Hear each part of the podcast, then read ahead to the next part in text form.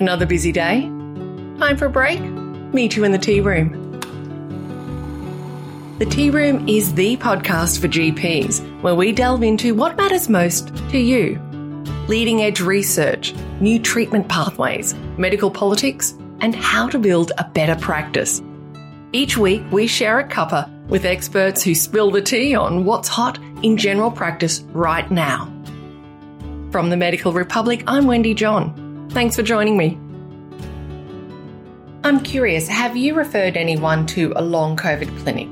And if so, how long did the patient have to wait for their consultation? The demand for Sydney's St Vincent's Long COVID Clinic is so high, patients are waiting many months to see the Long COVID team. But what if you, as a GP in a modest suburban or rural practice, what if you were to set up your own Long COVID clinic?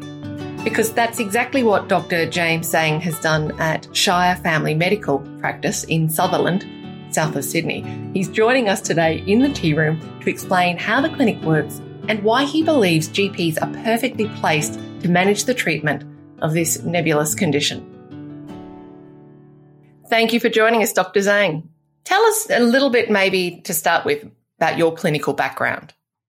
So, I am a GP I fellowed just last year, but I also have been the senior clinician at the St. Vincent's Virtual Hospital COVID unit back in September last year, all the way till July this year.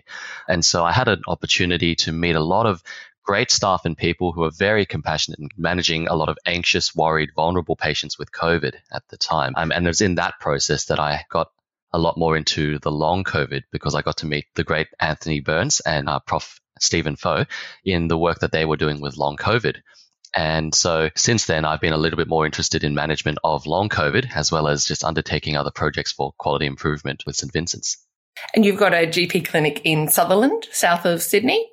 That's correct. So I work with Dr. Franks, who's the main senior GP, and I've partnered with him back in August to help start up this long COVID clinic because I noted that there was an issue with the fact that there isn't much being done about long COVID and the inspiration to starting up this long COVID clinic was as I had the chance to sit in and with the MDTs, the multidisciplinary team meetings at the St. Vincent's Long Long COVID Clinic when they started it up.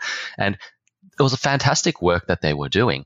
And, you know, it was a team of rehab physicians with specialists, mental health, and physiotherapists. And they were very thorough and very good at what they were doing. But they were also, their waiting list is blown out to July next year for a first appointment. And that was last I checked a few months ago. So I imagine that could be even more since then. And to my understanding, there aren't really any other long COVID treatment clinics or anything that's really advertised in Sydney. And the work that they were doing, a lot of what I could see is these are things that I, as a GP, could easily do. You know, sitting down with a patient, going through their whole history, journeying with them, and caring them from a holistic standpoint and coordinating their care in that multidisciplinary team. I definitely thought in my mind it was, well, we as GPs can do this. So, and they're already stretched thin as it is. So the least we could do is handle all the cases that genuinely can be managed by a GP and maybe leave more complex cases to the ones in the hospital. As my wife tells me, she says I'm a very bothered person. And I just tell her that in reply, well, usually whatever bothers me happens to bother a lot of other people. And I usually have a bit more of a drive in and know how to try and deal with that issue accordingly. so you collaborate with other specializations, allied health, quite a bit through your long COVID clinic in Sutherland.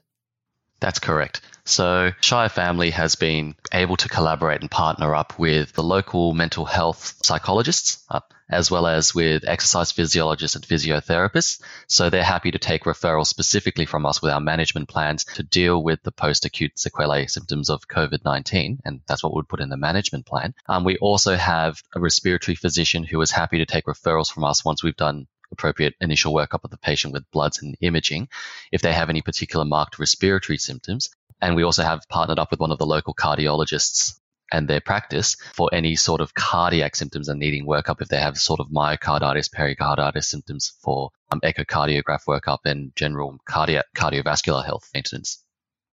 So they're sort of, I guess, the three prominent symptoms that we're seeing along COVID: the respiratory, the cardiovascular issues and the fatigue. Are they the, is that correct in your experience? Hmm. I'd say the respiratory and the cardiac maybe less. The respiratory, yes. The cardiac, maybe not as much, but it would be one of those symptoms that clearly needs additional help. But I do think the fatigue, the dyspnea, breathlessness sort of symptom, and brain fog are probably the most common symptoms that we see in this long COVID clinic. So, who do you ally with around brain fog? Is there a neurologist or? Yeah, it's so very nebulous because it's so multifaceted. I mean, that is the word that we are hanging long COVID onto. That I, it is nebulous. And I think the research from the ASHM conference in July said, well, I think the last hundred years are coming back to bite us because I don't think we've just researched post viral fatigue, chronic fatigue, fibromyalgia in general very well. And I think long COVID almost is in that sort of similar family of you know, post illness. There's just a lot of pathophysiology that we don't fully have a clear idea of. And the fact that we haven't really spent much time and invested into researching that proper means it's kind of just a very unknown field for a lot of us right now. Because, yeah, brain fog could be you know, due to an underlying genuine pathology, maybe some infl- post immunological dysregulation. It could be due to poor sleep. It could be due to mental health. It could be just general deconditioning. It's such a very broad term. Very yeah. true. Could be due to menopause. Hmm, that's right. And you have to then factor in all the other general health things that are coming into play that may be interplaying with their COVID illness. So things like menopause, things like even just general cardiovascular health maintenance, diabetes, renal function, and kidney disease, all of that can get affected from COVID itself. And there's a the research does seem to suggest that there is a how badly your kidney and diabetes can be affected is proportional to the severity of illness that you experienced. And we know that with the strains prior to Omicron, that will that that generally did warrant a more severe illness. And we are starting to see the effects of that. I think one of the nephrologists in that conference commented how it aged your kidney by four years from having COVID because there's a drop in about four or five points of your EGFR at the time. When we're talking about a GP taking on the idea of setting up a long COVID clinic. I think it probably is shifting some thinking around oh, long COVID. It, it's so nebulous. You know, we need a special clinic attached to a hospital to manage it. But from what you're saying, a lot of the processes that are important for a patient can be done by a GP who has a referral pathway to specialists. That's correct. I think there are two two aspects that come to mind with why we as GPs should be the most equipped and suited to handling COVID. And the inspiration is again from the time I was working in the virtual hospital at St. Vincent's. Like it was a great team of nurses, doctors, allied health who are all very compassionate and caring. And you have a lot of anxious, worried patients with COVID. And even though a lot of their symptoms, um, they're very real to them, um, from our point of view as a clinician, it's very, very easy to just go, you know what, it's just a sore throat and you're just having a bit of cough and chest tightness, which is all part and parcel of COVID. It was the fact that we took the time to journey with them and give them the assurance that, you know, even though we're not seeing you face to face, even though I can't do much more than manage some of your symptoms and do the best we can to optimize your health, the fact that we are there for you and we're going to journey with you through this for better or worse to get you through this, I think made a huge difference for the outcomes of the patients that we looked after. And I would personally like to take pride that our unit did receive the highest patient satisfaction score in during the hospital accreditation for the whole hospital. So clearly we're doing something right there. So I think the compassion mm. and the journeying part, I think is what we have the advantage of as a GP because you know if you have any problems, you can always just do a telehealth conf- uh, appointment with us. You can come and see us when you need to. When a hospital may not have that sort of benefit to have a regular contact with a patient if they have a concern. And the other thing is that coordination of care. So we as mm. GPs, we have the ability to reach out to various allied health. We can draft up mental health care plans to get them the appropriate mental health care that they need. We have the ability to do the GP management care plan to coordinate which allied health people that they need to see. And it's also about taking things very holistically when we're also factoring in things like how's their diabetes being managed in this period of time? How's their asthma being managed post COVID? Because all sorts of things get affected from COVID. And I think the fact that we know their story, we know their history, we can journey with them through a long period of time, and we're a lot more readily accessible than the hospital. I think it allows us to, I think that's what makes us advantageous compared to, say, a hospital based run clinic. You've mentioned the word compassion a couple of times, which is, mm. and reflecting that patient centered care and, and the journey that you will you know, be with the patient, you know, throughout. Uh, it just occurs to me. Mm, definitely. If it just occurs to me that that may not be a financially viable model for a GP clinic that's already kind of cut down to the bone. Mm. And I say this carefully because that's exactly that, that compassionate journeying is exactly the kind of care that patients are crying out for. And all the information that the Agency for Clinical Innovation in New South Wales Health confirms that that's the kind of care that patients are, are requiring. How does that fit into a funding model for a private practice or, or a GP clinic? Mm. and I can certainly acknowledge the, the pinch and squeeze that GPs in general experience. I think even just in my time in working at hospital, the, the general narrative is always it's really hard to be compassionate whenever you're short on time or when there's a bit of a financial component to it as well, isn't it? So the way that we do the funding in our clinic is well, because we're doing it small scale first, we're just running it off by patients that are known to our practice, but it is more to do with the general running of a practice already. So we have a mixed billing standard consultation model of the practice. And the way we see our patients is we may do just a quick telehealth or a quick 15 minute appointment to first assess their eligibility for long COVID. So making sure that they actually meet the WHO treat definition of they've had COVID three months ago or more than three months ago, and they've had significant symptoms that have been present for two months and then we get them to do a the Yorkshire COVID-19 rehabilitation tool questionnaire. That's a validated tool for long COVID management. We're in the process of making that electronic so it's even more integrated, but we print out the questionnaire and we get them to fill it out prior to the actual workup consultation. And that can be a 30 to 45 minute consultation that we do to do a proper assessment and workout.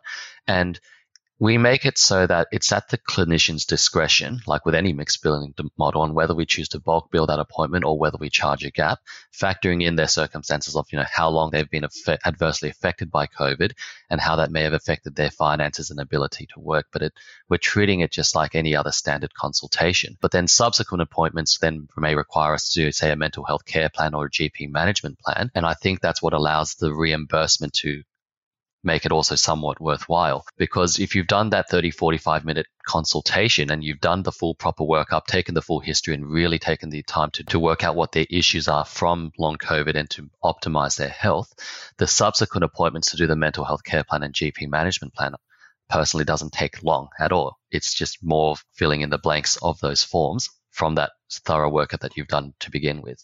Mm. Are there any bureaucratic barriers to doing this kind of work? Hmm. I mean, given that we're running it as part of what we're doing as in our usual time frame as GPs, not immediately for the day-to-day running of the clinic.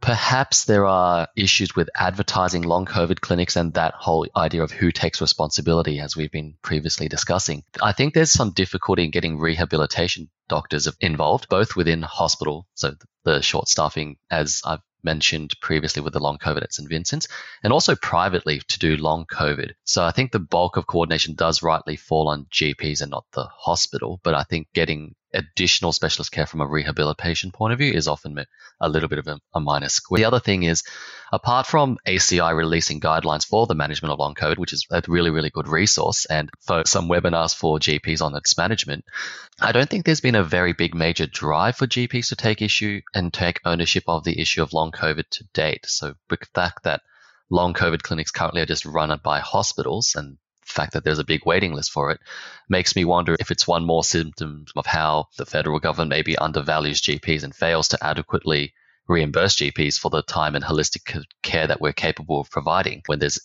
clearly a crying need for it, especially that given that long COVID is going to be an increasing epidemic in the coming weeks and months. So, what guidelines are you using in your assessment and management of long COVID? Hmm.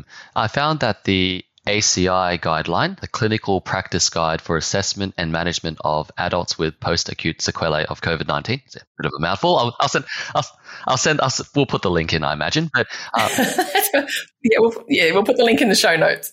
It is a very, very helpful guide for just how do you treat the most common symptoms of long COVID and what sort of potential investigations do you do and what sort of referrals would you consider? So whether you involve an exercise physiology or a dietitian for gastro symptoms or a respiratory physician for their dyspnea or cardiac symptoms because of blood pressure issues or myocarditis, it does a very good job of summarizing the various common symptoms and their the approach that you would take for each.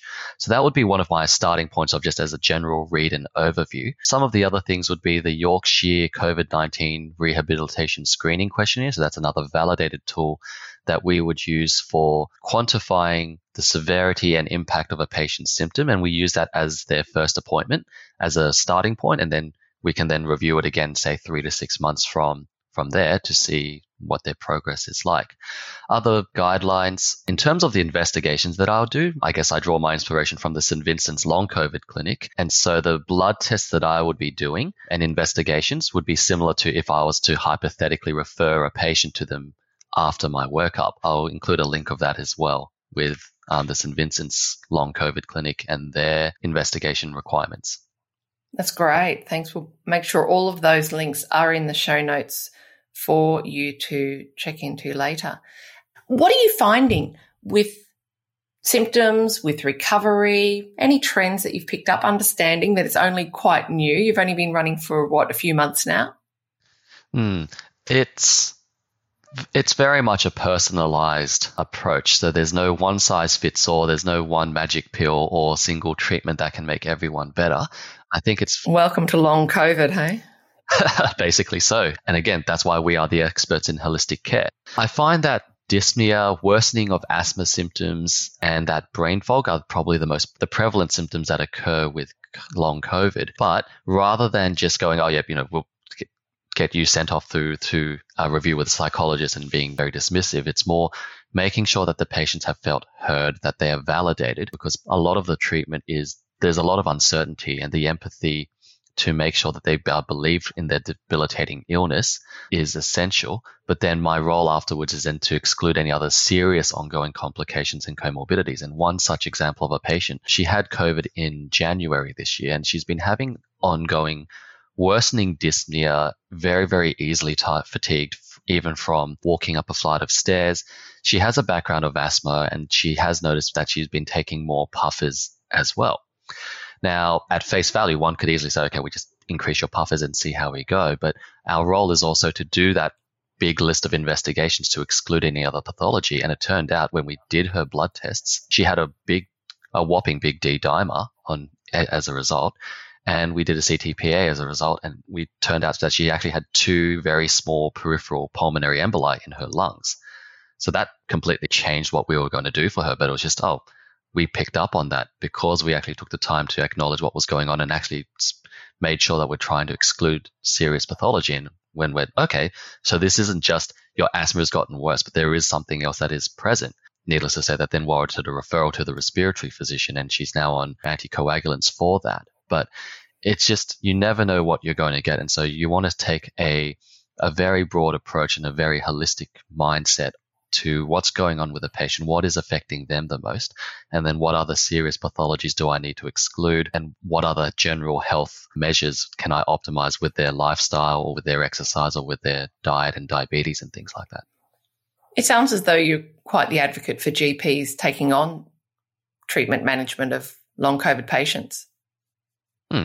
I definitely would say so. The inspiration of the starting up the long COVID clinic when I sat in on the MDTs with the rehabilitation physicians, they would spend an hour with the patient and it's like, wow, okay, full credit to the work and thoroughness that they're doing and it's fantastic. But a lot of the issues that they identify and a lot of the management plan is literally just what I could do as a GP. Like not to discredit what they're doing, it's more the fact that it's just easily from a, a volume and quantity of GPs and the demand for what is going on with long COVID, I would argue that it is and should be well within our skill set to even just get that ball rolling, to get the coordination of care present, to work up the investigations. And so also to help our colleagues that are in hospital to actually treat those that may have a lot more complex needs because there is a component of the GP or we as GPs would should know our patients better and have the capacity to journey with a patient in a more sustained long term process than, than in hospital. So in my head, it seems almost like a no brainer. Yeah. Any advice for GPs who might be inspired by the Sutherland Clinic to follow suit and set up their own long COVID clinic? Of course. I think it is at this point in time a matter of giving it a go. Of course, we do need to also set ourselves the right expectations because I know that often as doctors we have this unrealistic expectation that we can fix everything and we have a, have a solution to make the problem go away. But we do need to temper our expectations in regards to treating long COVID because it is similar to things like chronic fatigue or fibromyalgia. But I do think it is really important for us to have that heart of compassion present to make sure that the patient is heard and to provide them the knowledge and reassurance that there is someone who can holistically care and journey with them because I think that's what the main draw of what we do as GPs what we can provide on top of the medical knowledge that we have. So I would advise GPs to reach out to their local allied clinics and to their specialists to see if there can be any agreements on referrals because our role is to be the coordinator of an MDT. So reaching out and going, you know, we're thinking of opening up our practice to treating patients with long COVID, potentially say our own patients first before we scale up. Are you happy to take referrals from us on that, from that from that front. And then also potentially if they're not as well familiar, whether or not they want to read the ACI guidelines as well to get a bit of an idea of what that may look like with exercise programs or um, or the like. So I definitely think at this point in time, it is give it a go because there isn't much happening in the GP space, but I think there's a crying need for it. And I'd like to think it's been extremely rewarding work for the patients that we've looked after to date. And so for that patient who had the peripheral P, she's just incredibly grateful and relieved. She's going, you know, I'm glad that, you know, I've, I've I've finally taken the steps to get on top of this and to feel heard and to know that there is something that's been genuinely going on that you know I, I, can treat and do i think there is a lot of reward in the work that we've been doing with examples like that but have you had any really big challenges since we've only started for the first few months at this point in time it's still a very early days trialing and seeing how we go I guess the challenge right now is also given that there is a bit of a GP shortage. When do we consider going, all right, we're going to expand this and open it up to just the general community? That's a question that I'll be having to discuss with Dr. Franks and the rest of my colleagues at Shire Family on when does one consider upscaling. But my genuine hope is that you know, all GPs may take a little bit of inspiration from just something I'm just humbly doing. I'm a GP at the end of the day, like everyone else, and just giving it a go to provide the care for patients that genuinely need it and to let the patients that regularly come to you know that, that we're here for you through thick or thin. Thanks so much for sharing all of that, Dr. Zhang. Appreciate your time. It's my absolute pleasure, and thank you again for the time. That was Dr. James Zhang from the Long COVID Clinic at Shire Family Medical in Sutherland, New South Wales. If you've enjoyed this episode, you can search for us on your favourite podcast player and subscribe. Leave us a review if you like. If you have any news tips or want to chat, you can email me at wendy at medicalrepublic.com.au. The Tea Room is a production from the journalists at the Medical Republic. Visit us at medicalrepublic.com.au to keep up to date with all the latest news and views in general practice. And while you're there, make sure you subscribe to our newsletter. We love to keep you informed. Thanks for tuning in.